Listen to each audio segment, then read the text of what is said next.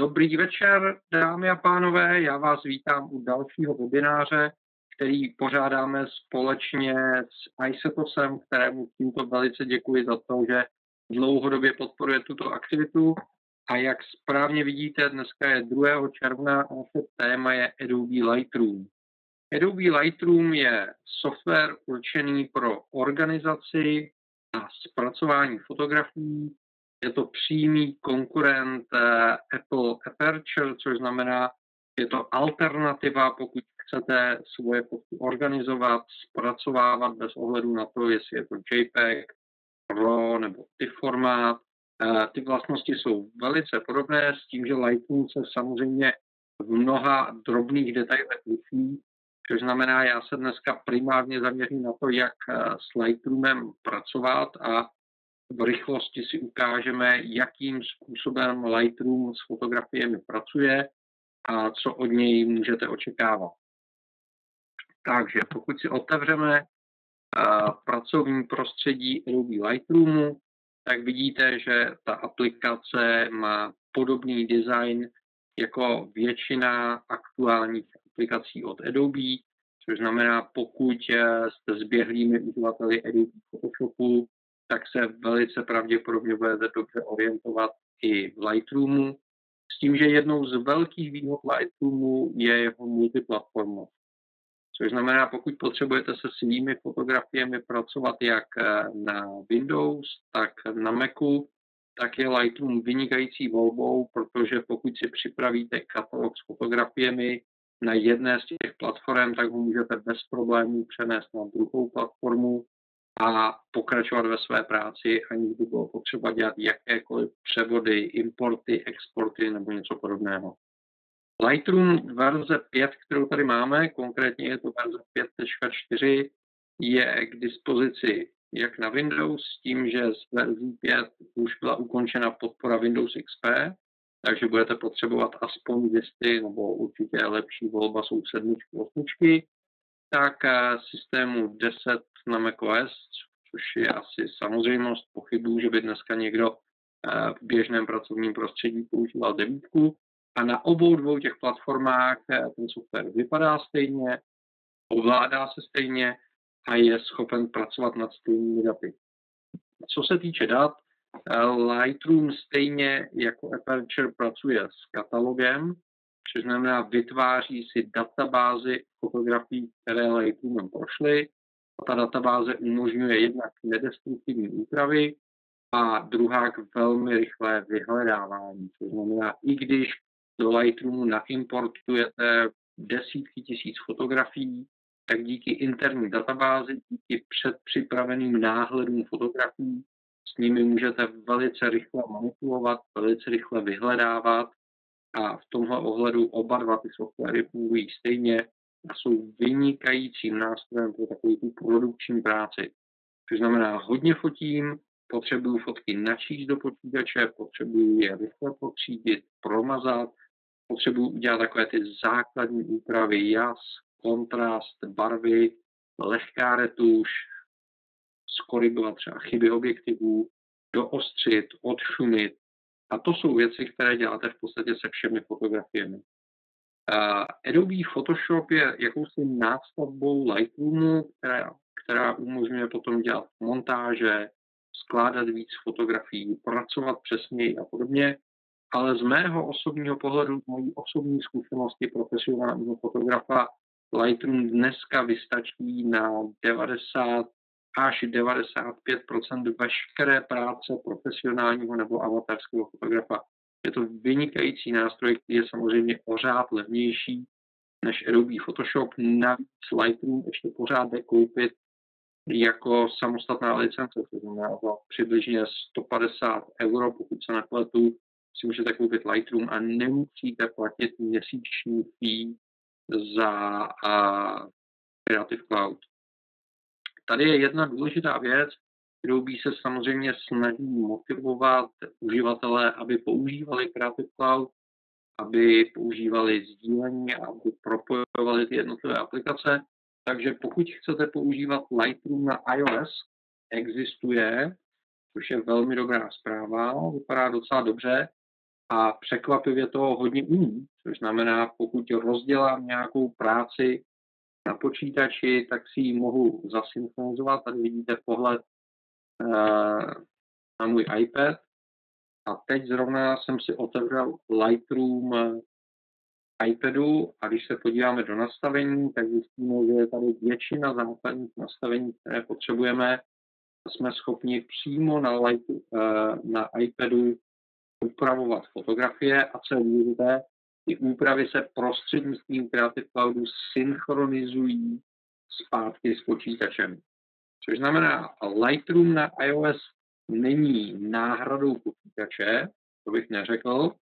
Je to nástroj, který byl vytvořen proto, aby když máte fotografie v počítači, abyste si část práce mohli prostřednictvím Creative Cloudu přenést do tabletu a buď je velice elegantně odprezentovat, nebo případně třeba na cestách pracovat, dělat úpravy, nějakým způsobem třídit, označovat fotografie. A když se dostanete k připojení k internetu, tak se zase všechny tyhle ta rozdělaná práce přes Creative Cloud zasynchronizuje zpátky do vašeho počítače. To znamená, k Lightroomu na iPadu se ještě vrátíme na konci, ale teď pojďme k počítačové verzi, protože ta je základem všeho. Bez počítačového Lightroomu je Lightroom na iPadu v podstatě nepříliš užitečný nástroj, zatímco kombinace dvou softwarů funguje velice dobře. Takže když se podíváme na základní uživatelské rozhraní Lightroomu, tak vidíte, že Lightroom je rozdělen, tady nahoře vpravo vidíme jednotlivé moduly, protože Adobe se snaží fotografa vést v tom procesu práce s fotografiemi, takže v prvním modulu library nebo knihovna se fotografie třídí, označují, rozdělují se do jednotlivých složek, případně do kolekcí. V modulu develop potom probíhá samotné zpracování, což znamená nastavují jednotlivé úpravy. A potom je tady celá škála modulů určených pro prezentaci, takže můžeme umísťovat fotografie do map a provádět geotagging. Je tady vytváření knih, prezentací, tisk a vytváření webových stránek, což znamená, v jednom prostředí tu fotografii můžu zkontrolovat, vybrat, upravit, vložit do knihy, do prezentace, vytisknout nebo umístit na web. Všechno zabaleno v jednom balíku. A všechno je to uvnitř katalogu, což znamená, vytvářím katalog svých fotografií a díky té interní databázi s nimi můžu velice efektivně pracovat. Na rozdíl od Aperture, ty samotné originály fotografií, což znamená ty ravy nebo ty JPEGy, v kterých jsou ty jednotlivé snímky, nejsou přímo součástí katalogu, ale jsou uloženy vedle na disku. Což znamená, ta organizace vypadá tak, že vy se rozhodnete, kam ukládáte originály svých fotografií, což nemusí být nutně interní disk vašeho počítače. Můžete je ukládat na externí disk, na diskové pole nebo třeba na síťový disk, když budete chtít. S tím, že v počítači samotném máte katalog, databázi těch fotografií, s kterým můžete pracovat a vlastně ten katalog je napojený na ty originály. Proč mluvím o originálech? No to je základ toho nedestruktivního upravování fotografií, což znamená, já když načtu fotku do Lightroomu, tak on si od ní vytvoří náhled, zapíše si ji do databáze a zapíše si, kde leží originál té fotky, který jako takový se nikdy nemění.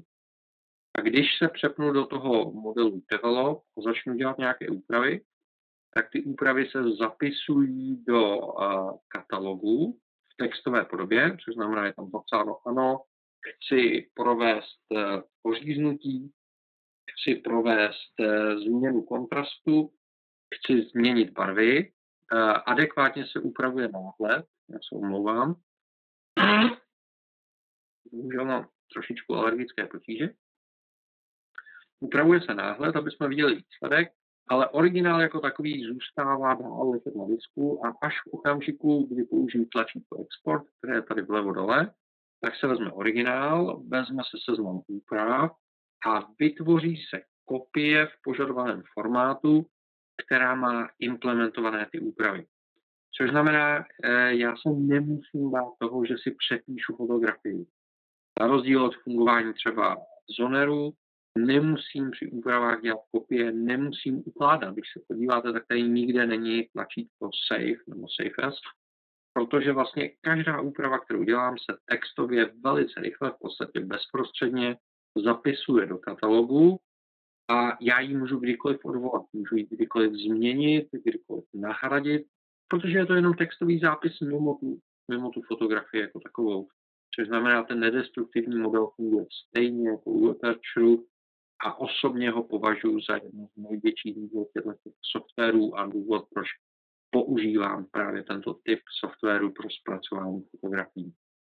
Tak, konec teoretizování, pojďme si ukázat v praxi, jak vypadá zpracování fotografií, když jsem se vrátil z focení, chci je dostat do Lightroomu. Takže prvním krokem je, že kliknu na tlačítko Import, vyberu si, odkud importuji, já tady mám připravených několik fotografií. Tady bych si například vybral čtečku paměťových karet, což znamená, vybral bych si paměťovou kartu, označil bych buď všechny nebo část fotografií, podle toho, jestli je všechny chci nahrát do jedné složky nebo je chci nějakým způsobem dál třídit. Vidíte, že je tady velice šikovná funkce Do Not Import Suspected Duplicates, což znamená, Lightroom kontroluje, jestli ty dané fotografie už nejsou v katalogu, abyste si je nezdvojili. Což znamená, pokud zapomenete smazat kartu, tak se neděje neštěstí, protože Lightroom sám vyhodnotí, že ty fotky už tam jsou. A co je důležité, tady nahoře uprostřed říkám, co s těmi fotografiemi chci dělat. V našem případě je chci kopírovat, proto kopy z paměťové karty do toho místa, kde chci mít uložené originály. Což znamená, tady v tom případě ukládám originály přímo do složky obrázky a jenom pojmenuji tu podsložku, které budeme říkat webinář 6 2014 a tím vlastně dojde k tomu, že z paměťové karty se uloží fotky do jedné složky.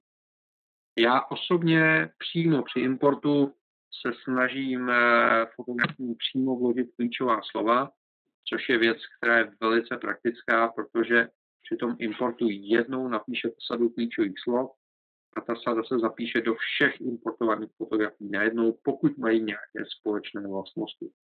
Což znamená, pokud bych fotil sérii portrétních fotografií, tak tam zapíšu jméno klienta nebo klientky, zapíšu, že se jedná o portrét, že byly focené ve studiu, a že jsou to třeba barevné fotografie a tak dále a tak dále. Pokud pojedu na dovolenou nebo na výlet, tak tam napíšu, že jsem teď například byl na západním pobřeží Spojených států, že jsou to Spojené státy, že jsou to krajiny, že je tam převážně moře.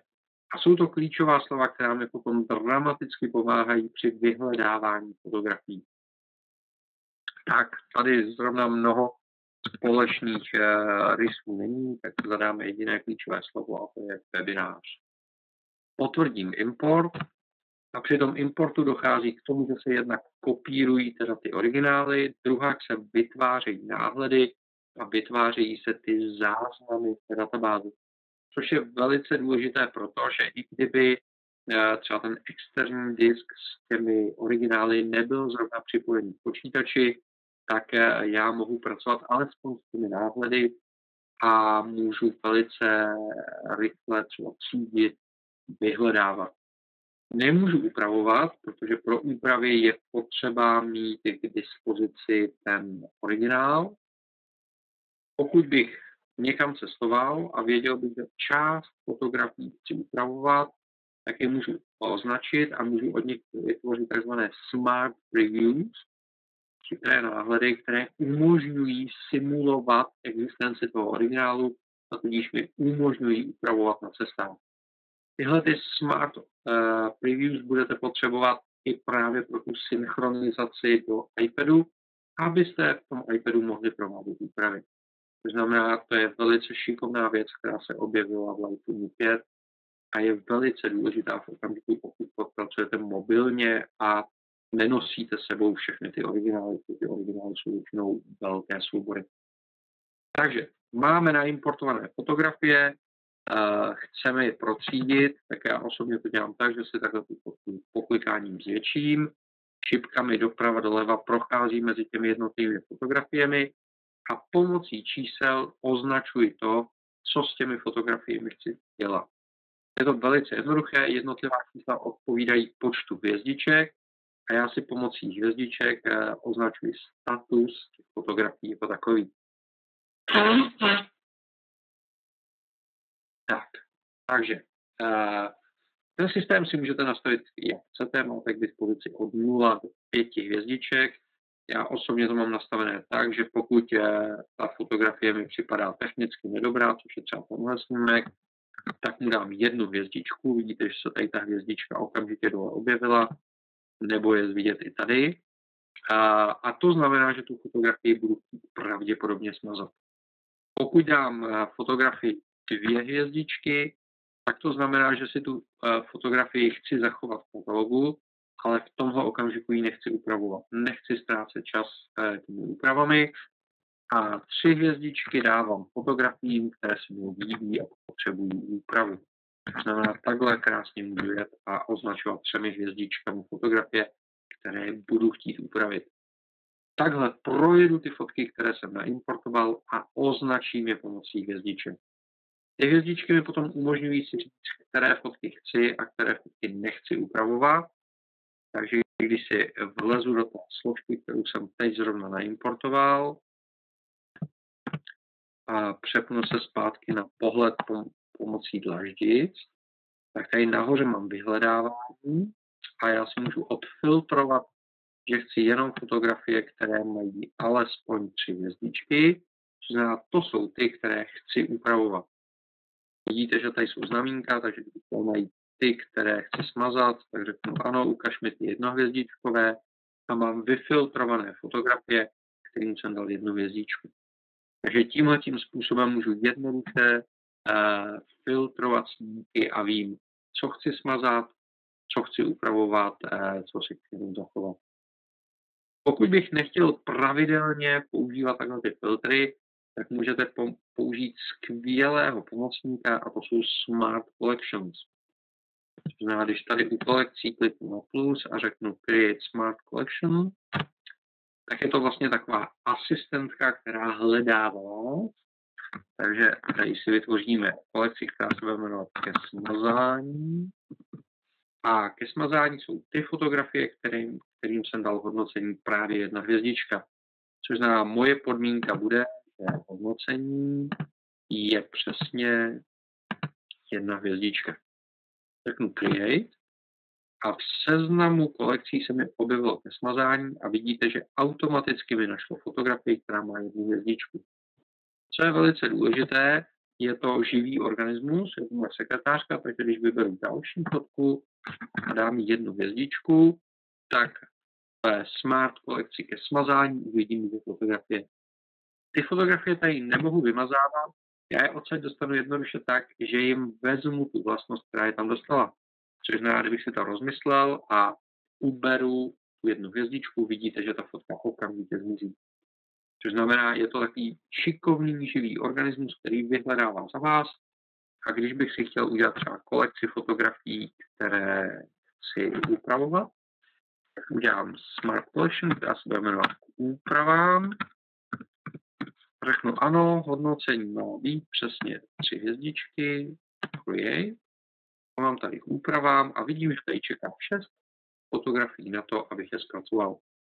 Tohle je velice dobrý pomocník. Já osobně Smart Collection používám v kombinaci s klíčovými slovy, takže můžete nechat vyhledávat fotografie, které mají konkrétní klíčové slovo, takže vidím zvlášť krajiny, zvlášť portréty, zvlášť svatební fotografie, zvlášť akty. Úžasná záležitost a dají se tam i kombinovat komplikovanější dotazy, takže můžete říct, najdi mi všechny portréty, které mají alespoň 4 hvězdičky, 4 hvězdičkami označují upravené fotografie a vidíte všechny upravené portréty. Můžete přidat i dotaz na kalendář, na jakoukoliv informaci, která je obsažená v exifu, nebo kterou jste zapsali jako metadata. Takže to je velmi, velmi dobrý pomocník. Jedna drobná nevýhoda, Smart Collection se nedají v okamžiku synchronizovat do iPadu. Do iPadu se dají synchronizovat jenom klasické kolekce, které se vytváří ručně. Já když si to tady pojmenuji iPad, tady máme jednu kolekci, která se jmenuje iPad, já do ní dám pár fotografií, si je takhle označím, přetáhnu si je na iPad, OK. A řeknu, aby se mi synchronizoval i s Lightroom Mobile. Když to udělám, tak tyhle ty fotografie, které jsou ve složce iPad, se automaticky zasynchronizují na Creative Cloud, to znamená do internetu. A když vezmu iPad, tak do iPadu, který je připojený k internetu, se zasynchronizují s Creative Cloudu. To znamená, ta synchronizace není napřímo třeba přes Wi-Fi do iPadu, ale je přes Creative Cloud. Abych tuhle tu funkci mohl používat, tak samozřejmě potřebuji Creative Cloud účet a musím se k němu přihlásit, což znamená v Lightroom Preferences. V záložce Lightroom Mobile se přihlásím a tím spojím tento konkrétní počítač s Creative Cloud účtem. Potom můžu provádět tu synchronizaci. Znamená, tohle je věc, která je napojená na Creative Cloud a musíte platit to měsíční poplatek, abyste to mohli použít. Když se podíváme na to, jak se provádí úpravy v Lightroomu, což znamená, přejdeme do toho režimu Develop, tak ty úpravy se dělají velice jednoduše. Máme tady panel, kde jsou vlastně schovány všechny nástroje, které mám k dispozici. Víc jich není, nemusíte nikde hledat, není to nic komplikovaného. A vlastně nejjednodušší je od shora dolů projít na nastavení a říct si, co ta fotografie potřebuje. Tahle fotka má modrý nádech, byla špatně nastavená White Balance, takže můžu jednoduše kliknout na kapátko a říct, ano, tady má být čistě bílá. Vidíte, že se mi posunuly barvy tak, aby v tom místě, kam jsem kliknul, byla neutrální bílá nebo šedá. Pokud by mi to nevyhovovalo, samozřejmě můžu jít na táhlo a můžu nastavit takovou barevnou teplotu, která mi vyhovuje. To znamená, nemusíme používat White Balance jenom jako nástroj vyvažování, ale může to být jakýkoliv kreativní nástroj, co se týče barev. Co se týče expozice, tak tady Adobe odvedli velmi dobrou práci a udělali tady 6 základních táhel, pomocí kterých v celku bez problémů upravíte expozici jakékoliv fotografie. Což znamená, exposure je celkový jaz. Vidíte, že pohybuji s celým histogramem. A exposure se snaží simulovat chování lidského oka, takže preferuje zejména střední a světlé tóny. Vidím to koneckonců i tady na histogramu, že exposure hýbe zejména se středními tóny. Potom tady máme zvýšení kontrastu, pokud bychom chtěli radikální zvýšení, případně snížení kontrastu. A potom tady mám histogram rozdělený do 4 částí. Jasy, stíny, světla a černá. A když za kterýkoliv z nich vezmu, tak můžu kteroukoliv z těch 4 základních částí histogramu upravovat. Takže když se podívám na ten histogram, tak vidím, že mi tady nemám čistě bílou, tak můžu ještě trošičku přidat bílé. Teď se mi rozsvítil červený trojúhelníček, to znamená, někde jsou přepaly, když to zapnu, tak mi začnou dokonce svítit přímo v tom snímku, takže vidím, kde jsem ty přepaly vytvořil. Kusíček vrátím. Stejně tak můžu přidat kontrast tím, že změním černou a vidíte i podpaly. A potom tady mám korekci jasů a případně prosvětlení nebo stmalení stínu. Pomocí těchto 4 táhel tam můžu krásně vybalancovat jas a kontrast v jednom bodu. Vynikající záležitost. Pokud byste chtěli, tak samozřejmě mám k dispozici i pohled na tonální křivku, což je vlastně to samé, jenom v jiné grafické interpretaci, nebo případně můžu udělat to, že si takhle sáhnu do toho histogramu a tahám přímo za histogram, za jeho jednotlivé části a on nedělá nic jiného, než že tahá s těmi příslušnými táhly. Tohle jsou nástroje pro globální úpravu jasu a kontrastu. Pokud bych potřeboval úpravy jiné než globální, což znamená potřebuji lokálně zesvětlit nebo stmavit, tak Lightroom nabízí štětce, stejně jako Aperture, A když si vezmu štětec, tak řeknu ano, tento štětec má zesvětlovat a zároveň by mohl třeba snižovat prokreslení středních tónů, což znamená vyhlazovat. Nastavím jeho velikost, měkkost vždycky naplno, maximální přítlak, automatické maskování tady vypnu a můžu tady, vidíte, krásně vysvětlovat pleť a zároveň ji vyhlazovat.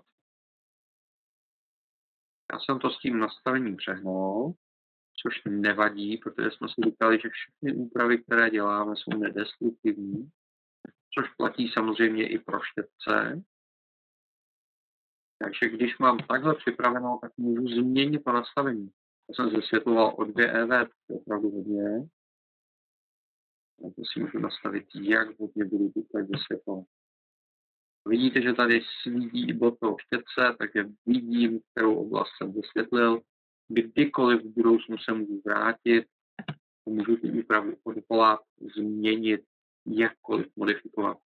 To znamená, z tohohle pohledu je upravování fotografií velice jednoduchá věc. Tady pomocí tohoto nástroje se dokonce můžu podívat, jak ta fotografie vypadala předtím, jak vypadá potom. To znamená, ještě trošičku zkoriguji White Balance, abych dostal zajímavější pleťovku. Můžu, jak jsem říkal, ubrat trošičku prokreslení středních tónů, čím se mi vyčistí pleť. Naopak můžu udělat barvy trošičku sytější. A tady vidíte ten obrovský rozdíl v tom zpracování. Díky tomu, že ta fotografie je v RAWu, tak je tam obrovský prostor pro ty úpravy, které děláme. Týká se to nejen portrétů, ale samozřejmě stejně pohodlně můžeme upravovat i třeba krajinářské fotografie. Tady si vybereme třeba surfaře. Podívejte se, tohle je věc, kterou velice často dostanete z fotoaparátu.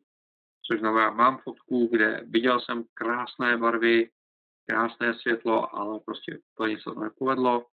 Nevadí, tak si tuhle fotku zpracujeme. Já začnu ořezovým nástrojem, abych se zbavil toho horizontu, který je tam pro mě zbytečný, a abych nějakým způsobem zapracoval kompozičně toho surfaře. Okay. Tady je zároveň i rotace, vidíte, když to chytnu ve zarůžek, potvrdím. Teď potřeboval bych to celé trošičku zesvětlit. Potřeboval bych to prokreslit, aby tady byly krásně vidět ty klapky, takže použiju klarity. Podívejte se, jak krásně vystoupí ta příšť té vody. Pomocí vibranci můžu přidat sytost barev. Vibrance je taková chytřejší sytost, kde dochází k ochraně barevného tónu, aby nedocházelo k barevným posunům.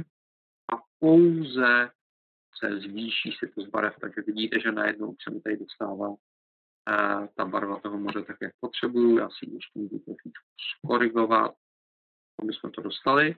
Když se podívám zase na histogram, jak to vypadá, dobré, já bych si tam uměl představit trošičku víc černé, OK. Teď máme problém v tom, že ten surfař samotný je v protisvětle, omlouvám se, takže budeme potřebovat zase lokální úpravu nějakého zesvětlení. Když si takhle trošičku zesvětlíme toho surfaře, aby byl vidět. Pokud přetáhnu, což se běžně může stát, tak pomocí erase tady můžu se opravit kresbu tím štětcem. Jestli tady takhle jednoduše upravím. Obecně se dá říct, že Lightroom je produkční nástroj, což znamená, pokud chcete pracovat na bod přesně, tak je to velmi pracné, velmi složité, ale pokud jste ochotni tolerovat jistou nepřesnost, která třeba v tomhletom případě nijak dramaticky nevadí, tak to funguje velice dobře. Takže já ještě stáhnu intenzitu toho zesvětlení, OK. Jsem spokojený a vytvořím ještě jeden štětec a ukážu vám úžasnou věc, to je to právě to Auto Mask, kdy Lightroom umí nepřetahovat výrazné hrany. Což znamená, když já řeknu, že chci zesvětlovat, zároveň chci zvyšovat sytost barev a zároveň chci, aby barva byla žlutější. To všechno bude dělat jeden štětec. Tak můžu udělat poměrně velký štětec Podívejte, když pojedu po tom prkně, tak on, protože rozpoznává hranu toho prkna, tak dokáže pracovat jenom na tom surfu a nepřetáhnout do té vody. Tak a přátelé, teď si položme zásadní otázku. Existuje ještě ve fotografii nějaká realita?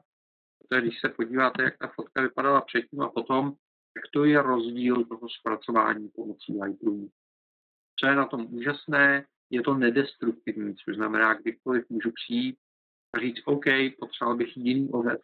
Chce po mně někdo čtvercovou fotografii, nevadí. Kliknu na ořezový nástroj, řeknu ne, nebude to volný ořez, bude to čtverec, posunu s fotografií, potvrdím, můžu exportovat fotku ve čtvercovém formátu, nic jsem neztratil, příště si můžu udělat obdélník na výšku, na šířku, cokoliv, co budu potřebovat. Takže vidíte, že v tomhletom je to velice flexibilní nástroj, který mi umožňuje velmi dobře pracovat. A pokud bych chtěl odejít z Maca na Windows, tak vezmu ten katalog, vezmu ty originály, nakopíruju to všechno na externí disk, odnesu to na Windows a tam můžu pokračovat v té práci, tak jak jsem byl. Případně, pokud mám dobré internetové spojení, můžu použít synchronizaci pomocí Creative Cloudu, což znamená, přes internet se mi přenesou ty data a já bez problémů můžu pokračovat v práci kdekoliv jsem. Tímhletím způsobem můžete velice rychle upravovat fotografie s vynikajícím výsledkem, což znamená, pokud bych chtěl udělat nějakou reklamu na iPad nebo na iTunes, iPod a podobně, tak jak to Apple dělá, tak podívejte, jak snadno to jde.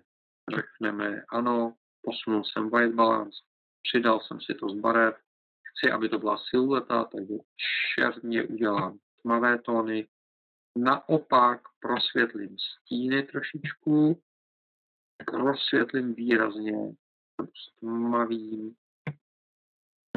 Podívejte, mám krásnou konturu. Oříznu ji, třeba zase na ten čtverec.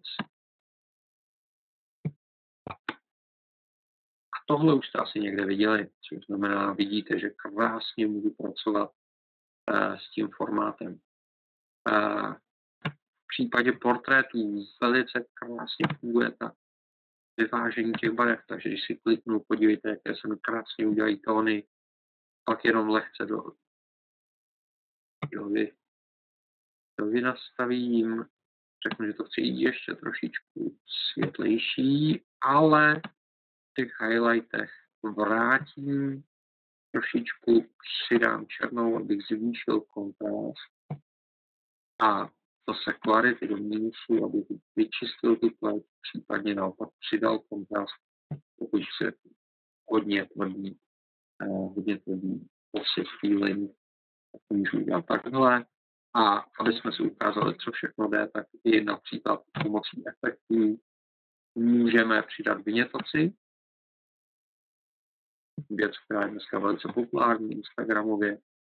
Kompletní nastavení. Můžu přidat trochu šumu.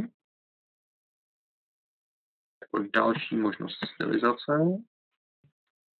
Když jsem tohle všechno udělal, tak ještě trošičku stáhnu si to barev. A zase mám úplně jinou stylizaci.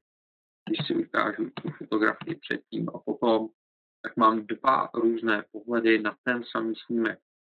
Tím, že já se nemusím bát, že by se mi to nepovedlo, pokud budu chtít, kdykoliv můžu kliknout na tlačítko reset nebo přenastavit kteroukoliv z těch hodnot. To znamená, ten nedestruktivní model šetří můj čas a já se nemusím obávat experimentovat. No. Konec konců, kdybych si chtěl udělat víc verzí téže fotografie, kliknu pravým tlačítkem, řeknu vytvoř mi virtuální kopii, takže tady mám jednu upravenou fotku takhle. A u té druhé fotografie řeknu zresetovat a načtu si třeba barvy tady podle Bělma a řeknu ano, vyhledíme to trošičku, uděláme kontrastnější fotku, což znamená vytáhnout se mi ty výrazné kontury, ale vyčistí se mi pleť, trošičku srovnám highlighty, aby se mi tady vrátila ta kresba na té levé straně tváře, A teď si můžu srovnat tyhle ty dvě fotografie vedle sebe, když se vrátím do toho modelu library. Dám si je takhle srovnat vedle sebe. A shift tabulátor si vypnu ty boční panely. Teď můžu diskutovat s klientem, nebo třeba sám se sebou, která z těch variant se mi víc líbí. A pokud bych se rozhodl, že na ní potřebuji něco upravit, zase se vrátím do režimu develop, můžu upravovat. Shift tabulátor si vrátím zpátky panely. A pokud bych chtěl tu fotografii předat někam dál, kliknu na tlačítko Export, nastavím, v jakém formátu a v jakém případně rozlišení si tu fotografii exportovat, vyexportuju ji pro klienta nebo třeba na tisk nebo něco podobného. Tady je zase potřeba zdůraznit, že ta fotografie zůstává v tom originálu, v tom plném rozlišení, v té plné kvalitě. A až v okamžiku exportu já můžu říct, zmenšíme tu fotografii na rozměr třeba 12×800 bodů. A v takovém případě ta kopie, která se ukládá při exportu, bude zmenšena pro ten výstup. A co je příjemné, můžu ji třeba nechat doostřit pro obrazovku, protože když se fotografie výrazně zmenšuje, tak se snižuje její ostrost. Takže tímhle tím způsobem můžu vyexportovat fotografie ven. Tohle je situace, kdy pracuji na desktopu, což znamená na počítači. Když se podíváme, jakým způsobem se pracuje s Lightroomem na iPadu, tak je to velmi podobné, což je dobrá zpráva. Já vám tady pustím obraz. Tak, tady máme. Trošičku posunu. Dobře. Když se podíváme do Lightroomu, tak tady vidím složku, kterou jsem si zasynchronizoval. Otevřu fotografie. A když mám tu konkrétní fotografii, tak zase vidím histogram, vidím informace o tom, jakým způsobem bylo exponováno. A můžu si vybírat mezi fotografiemi, můžu je označovat jako odmítnutou, normální nebo vybranou fotografii. A když se podívám do nastavení, tak zase mám možnost změnit white balance, buď v přednastavených hodnotách, anebo na táhle. To samé v té druhé ose, což znamená stejné nastavení. Máme tady expozici. Teď jsem si kliknul špatně. Zasvětlujeme, stmavujeme, máme tady kontrast, highlights, shadows, whites and blacks. To znamená to, co jsme si teď ukazovali. Vidíte, že teď pracuji s černou barvou. Máme tady clarity pro proostření, nebo naopak snížení ostrosti. Vidíte, že software reaguje prakticky bezprostředně. Vibrancy, což je zase tam barevnost, o které jsme se bavili. Sitost. Všechno to základní, co potřebujete, je tady k dispozici. S tím, že jsou tady připravené i speciální presety, což znamená, když bych chtěl dělat černobílou variantu, tak se podívám a mám tady různé varianty splitů, setí a podobných věcí. Nakliknu a získávám úpravu. Tahle ta úprava se mi teď prostřednictvím Creative Cloudu synchronizuje zpátky. Vidíte, že jede internet, jede přenos, synchronizuje zpátky na Creative Cloud a z Creative Cloudu se může synchronizovat zpátky do mého desktopu. To znamená, jsem schopen tímhletým způsobem upravovat na cestách fotky a samozřejmě můžu dát i play a můžu přehrávat fotky pro klienty. Mám možnost nastavit slideshow options, to znamená efekty, flipy a podobné věci, aby bylo vidět, co všechno se dá. dělat. Takže v tomto ohledu Lightroom Mobile je velice příjemným doplněním toho, co umí počítač.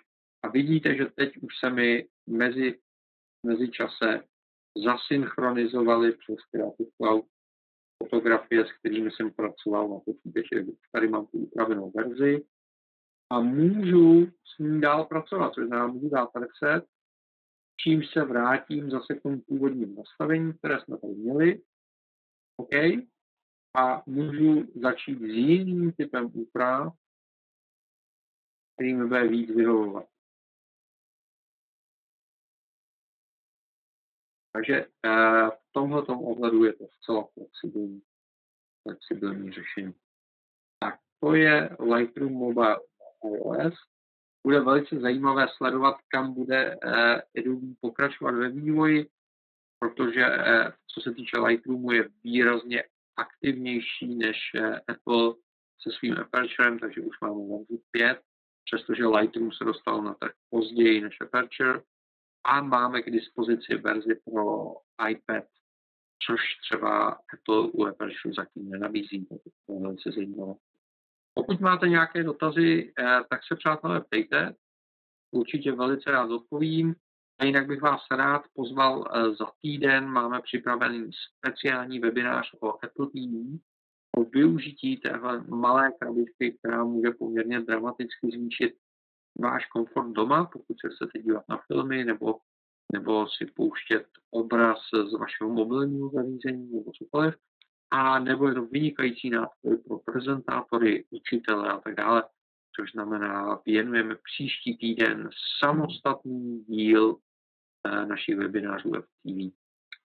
Takže jo, díky moc za pozornost, žádné dotazy tady nevidím. Pokud byste chtěli, tak já ještě nějakou dobu budu online a rád odpovím. Díky moc a naschle.